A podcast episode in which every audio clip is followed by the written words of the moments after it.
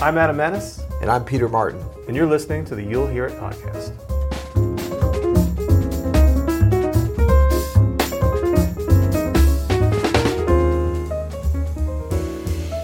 Is a Berkeley degree worth $240,000?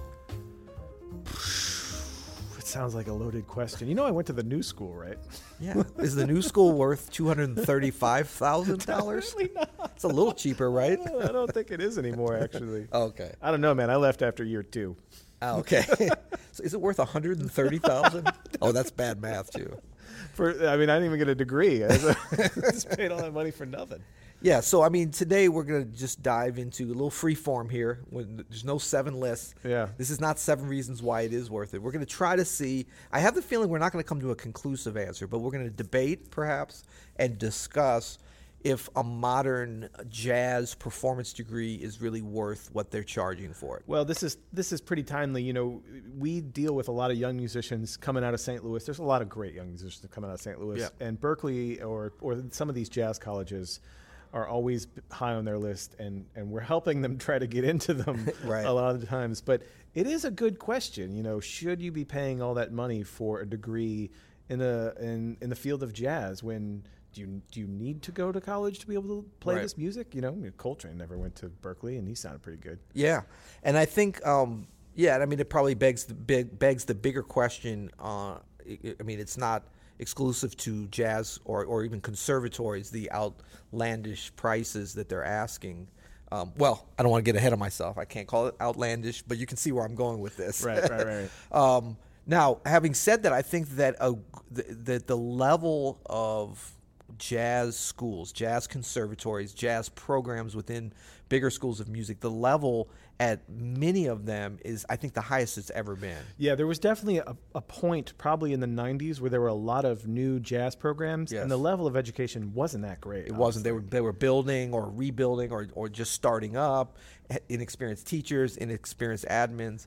But now it's it's it's a pretty good time. Yeah, I mean, and, and you know, you play with some of these kids who come out of there, and they're pretty prepared. I Yeah. mean, you know, everybody can play, and everybody's everybody's on it. You know. Yeah, and so I think you know the question of is Berkeley, and you know, let's depersonalize a little bit because actually I think Berkeley is one of the most amazing schools. I mean, you look at if you're going to judge a school by the graduates who comes out of the programs and their success in the industry that they're learning. I mean, Berkeley is is is, is among the elite. You know, Yeah, and and we probably use Berkeley because it, you know it is one of the more famous music schools. But the question really is: Is jazz school worth all that money, or worth going into debt Right. for all that money? Yeah, and I think that it's the same, you know, for you know college and getting a degree in general, going into this deep debt. I mean, this is we know this is a huge problem in our society right now. Yeah. And so it's no different for a music degree. I would say it's not worth going into deep debt, and there's ways around that.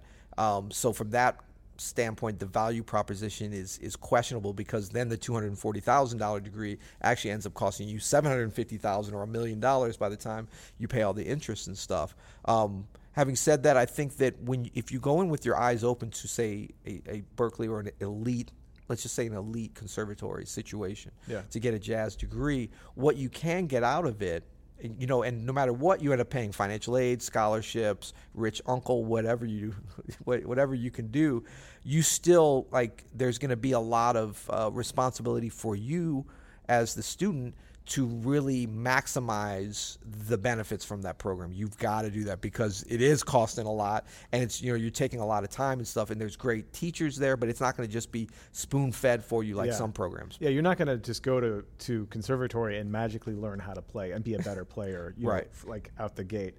That's just not how it works. Right. And in fact, you know, our friend, we have a, a mutual friend, Bjorn Ranheim, who's a great classical cellist. And I watched him once. Someone asked him, Should my son go to conservatory for cello? and Bjorn said, Well, is your son one of the better musicians in the area they live? And she was like, Oh, no. Right. We were hoping he would go to conservatory and become a better musician. Yeah. And Bjorn was like, "Well, I don't. If he's not already pretty good, I wouldn't go Right. and spend the money on that. You know, maybe look into something else in music or the arts. But Yeah. to be a player at a very high level, you know, honestly, if you don't know by the time you're ready to go to college that you can do it, it's probably not going to be right for you. And I'm always amazed that parents don't understand that. Seemingly intelligent parents that are operating in modern society like that would ne- when would you ever say oh my little johnny is very interested in basketball he hasn't played a lot but he does have a basketball should we send him to duke to play basketball would that be a good place for him to go to learn i heard they have a top program there Yeah, I mean, yeah, that's not to say that you can't, you know, go play basketball at Mineral Area Community College because maybe you love basketball but you're not going to be at the top level. And I think it's kind of the same thing with music. You know, you you don't have to go to one of these elite music schools Right. to be able to play music and learn music. Yeah. But if you are not already kind of in the top tier of your peers,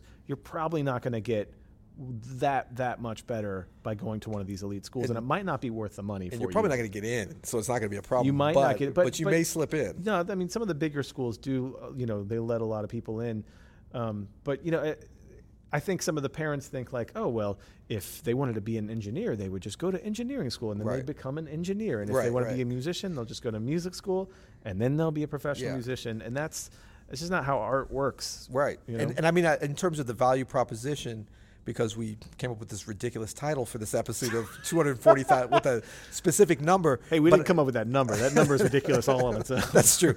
No, but I mean, really, to answer that question, if you're at that higher level Yeah. and you have to pay that amount and you get in and you go and you maximize the opportunity, say, to become a great jazz guitarist and you leverage the great teachers they have, the ensembles, the, the peer group, the connections, it could actually be worth it Oh, I think it's totally worth it. because you could then like be a great session player or performer do gigs where you're earning the kind of income where th- that would certainly justify it so there's certainly situations um, where it could it could be worth it No, absolutely. All these bigger music schools, whether you're talking about Berkeley or the New School or the Manhattan School or Juilliard or Indiana or North Texas or all the famous ones, you know, if you are there and you're you're already kind of you know good on your own, Yeah. they're going to help you become great. Yeah. If if you apply yourself and you don't get lost in the shuffle, I mean, th- I think in that case it's totally worth it. Of course. Now, having said that, you have to would have to find two hundred forty thousand dollars somewhere. So what what is great now is because there's so many great programs. You know, if you're already really good, you want to pur- pursue a a, a, a performance oriented career. You know, you have to be great, and then you have to have a bunch of luck, and then you have to kind of have a bunch of more luck. I mean, this is a very competitive thing to be a jazz musician, just because of the number of gigs uh, ratio to the number of qualified players, be them from Berkeley or anywhere else. But this field, I would say that the elite name means less Yes. than other ones. So, like, so say you're going to go to medical school or law school, and I mean, I'm speaking a little bit beyond my uh, the the parameters maybe of the you'll hear it podcast qualifications, but you know, if you go to the certain names of schools of elite schools, and then you come out, you can actually get a better job just based upon the name of the school. It's like, oh, you went to Stanford Law, you know, and uh, do they have a law school at Stanford? Can you I'm check that real pretty sure, quick? yes. Yeah, yeah, no, I You Googled know, it, it's true. but like the, the brand the brand name matters more whether or not it should to get you in the door of certain places whereas if you show up to a jam session and you know have a Berkeley t-shirt on versus someone that has you know a Nebraska State t-shirt it doesn't really matter like you're going to have to play your horn at a certain point and that's how you're going to be judged Totally. so I think that you know people, and there's this mentality now with parents where it's like they want their kids going to elite name schools for whatever field they're in, and I would just say go there, pay the money, do that if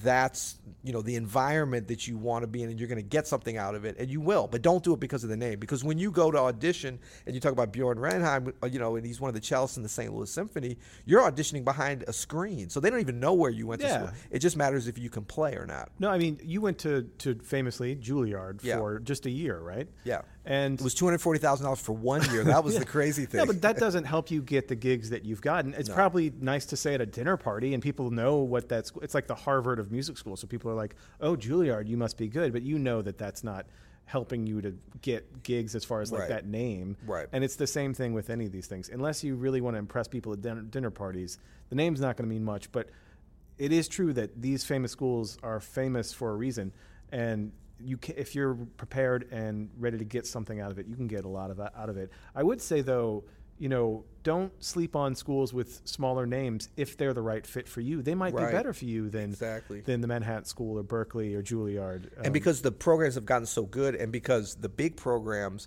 have kicked off so many great players, graduates that are great teachers now. Totally. That's started. Now we're getting the next generation of all these great programs. Well, our good friend Nathan Pence, young bass player, goes to Temple in Philadelphia because he followed a bass teacher that he really loved. And I think that's more important.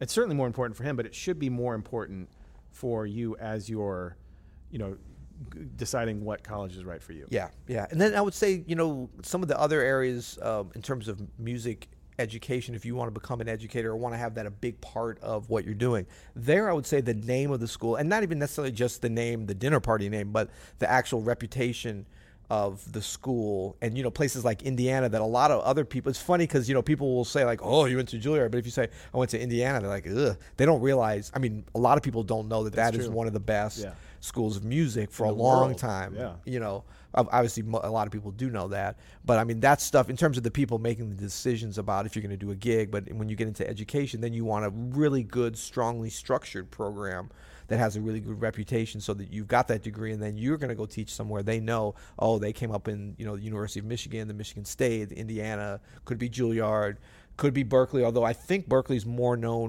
as performance based right Totally, as, yeah. as as opposed to music education. Um, so those are things to think about. Make sure you're going to the school that fits kind of what your goal is. Make sure you're going to the, the area that fits where you want to be. You know, like I chose the new school because it was in New York City and I wanted to be in New York City. Right. And, and that's, that was it for me. and I chose Juilliard. A big part was 'cause I wanted to be in New York, and it was kind of the wrong thing because when I went there, there was no jazz program, but I wanted to be a jazz musician in New York. So that was kind of a, a bad decision. Well, but a lot of people like go to Loyola to be in New Orleans. You know, Yeah. like you want to be in that environment. That's part of it. That city Right. you're in is part of, of your education. for sure.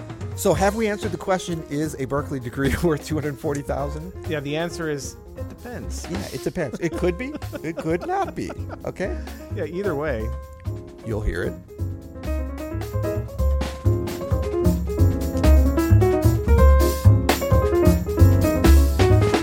Thanks for listening to this episode of the You'll Hear It podcast.